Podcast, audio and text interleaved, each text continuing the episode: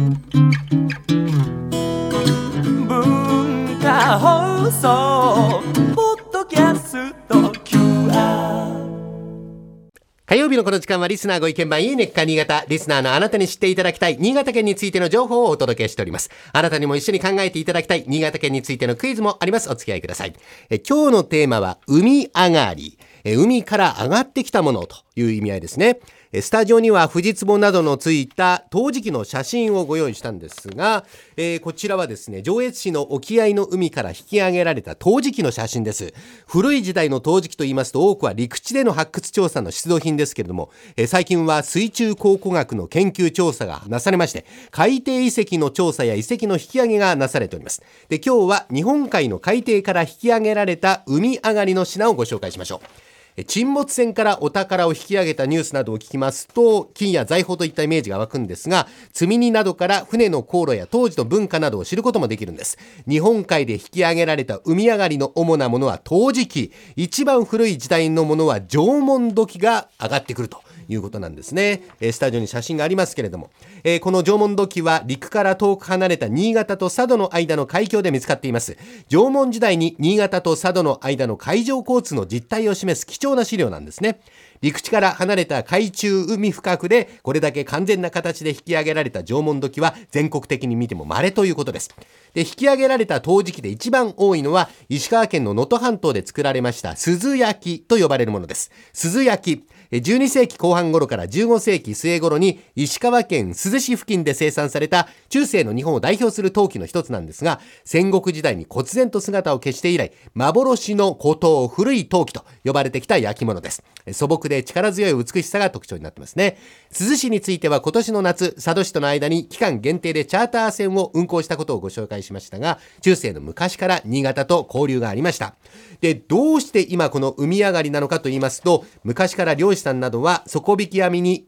陶磁器がかかるなどしていたので海から上がる陶磁器のことは知られていました。ただ体系的に研究されていなかったことや文化財としての保護も不十分だったので数年前に新潟県海上がり陶磁器研究会が組織されたんです。海底探査や情報収集などを行って考古学的な観点から多くの成果が得られたのでご紹介をした陶磁器とともに研究成果を発表することになっておりますで、これらを展示する展覧会が新潟県長岡市の新潟県立歴史博物館で開催されます。海上がり、日本海に沈んだ陶磁器。長岡市の新潟県立歴史博物館で今週末12月19日から来年3月までの開催です。ぜひ足を運んでみてください。で、先週お知らせした新潟県からのプレゼントです。この放送でもご紹介した11月の浜祭りなどのイベントにご来場いただいた感謝の気持ちとして新潟県からのプレゼントですよ。この放送で紹介した商品をお買い求めくださったり、またラジオを聞いてきましたという嬉しい声いただいております。で、この都内でのイベントで販売された商品や番組でもご紹介した商品の詰め合わせのセット3名様に差し上げます。もちろん大竹誠さんおすすめの鮭の酒浸し、これも入った5点の詰め合わせです。で、ご希望の方はおはがきでメールでご応募ください。おところ、お名前、お年、電話番号、そしてこのコーナーの感想をお書き添えの上、おはがきの方は、郵便番号105-8000に文化放送、大竹誠ゴールデンラジオ、いいねっか新潟詰め合わせプレゼントの係。郵便番号105-8000に文化放送、大竹誠ゴールデンラジオ、いいねっか新潟詰め合わせプレゼントの係です。メールの方は懸命にいいねっか新潟プレゼント。いいねっか新潟プレゼントと書いて、ゴールデンアットマーク JOQR.net、GOLDEN アットマーク JOQR.net までご応募ください。ではクイズに参ります日本海側の海運は江戸時代の北前航路で繁栄を極めるんですね、江戸時代の末期、えー明治時代の直前えー北前線の寄基地の一つ、寄港地の一つである新潟に北海道の松前まで行く目的で新潟を訪れた幕末の偉人とは一体誰でしたでしょうかというのが問題だったんですが、まああの今年の大河ドラマの前半のある種主人公と言ってもいい人物と言ったんですが、お二人とも大河ドラマ見てないということなんでヒントにならなかったですね。ただまああの花もゆは、はい。お。あのどんな話かというのはざっくりは知っているので、はい。行ってみましょう。吉田松陰で吉田松陰。はい、はい。大竹さん。もう何のアイディアも全然坂本龍馬しか頭に出てこない、はい。大竹さんは坂本龍馬。うんか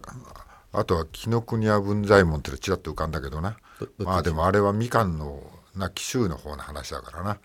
違うと思うんでわかんないよはい。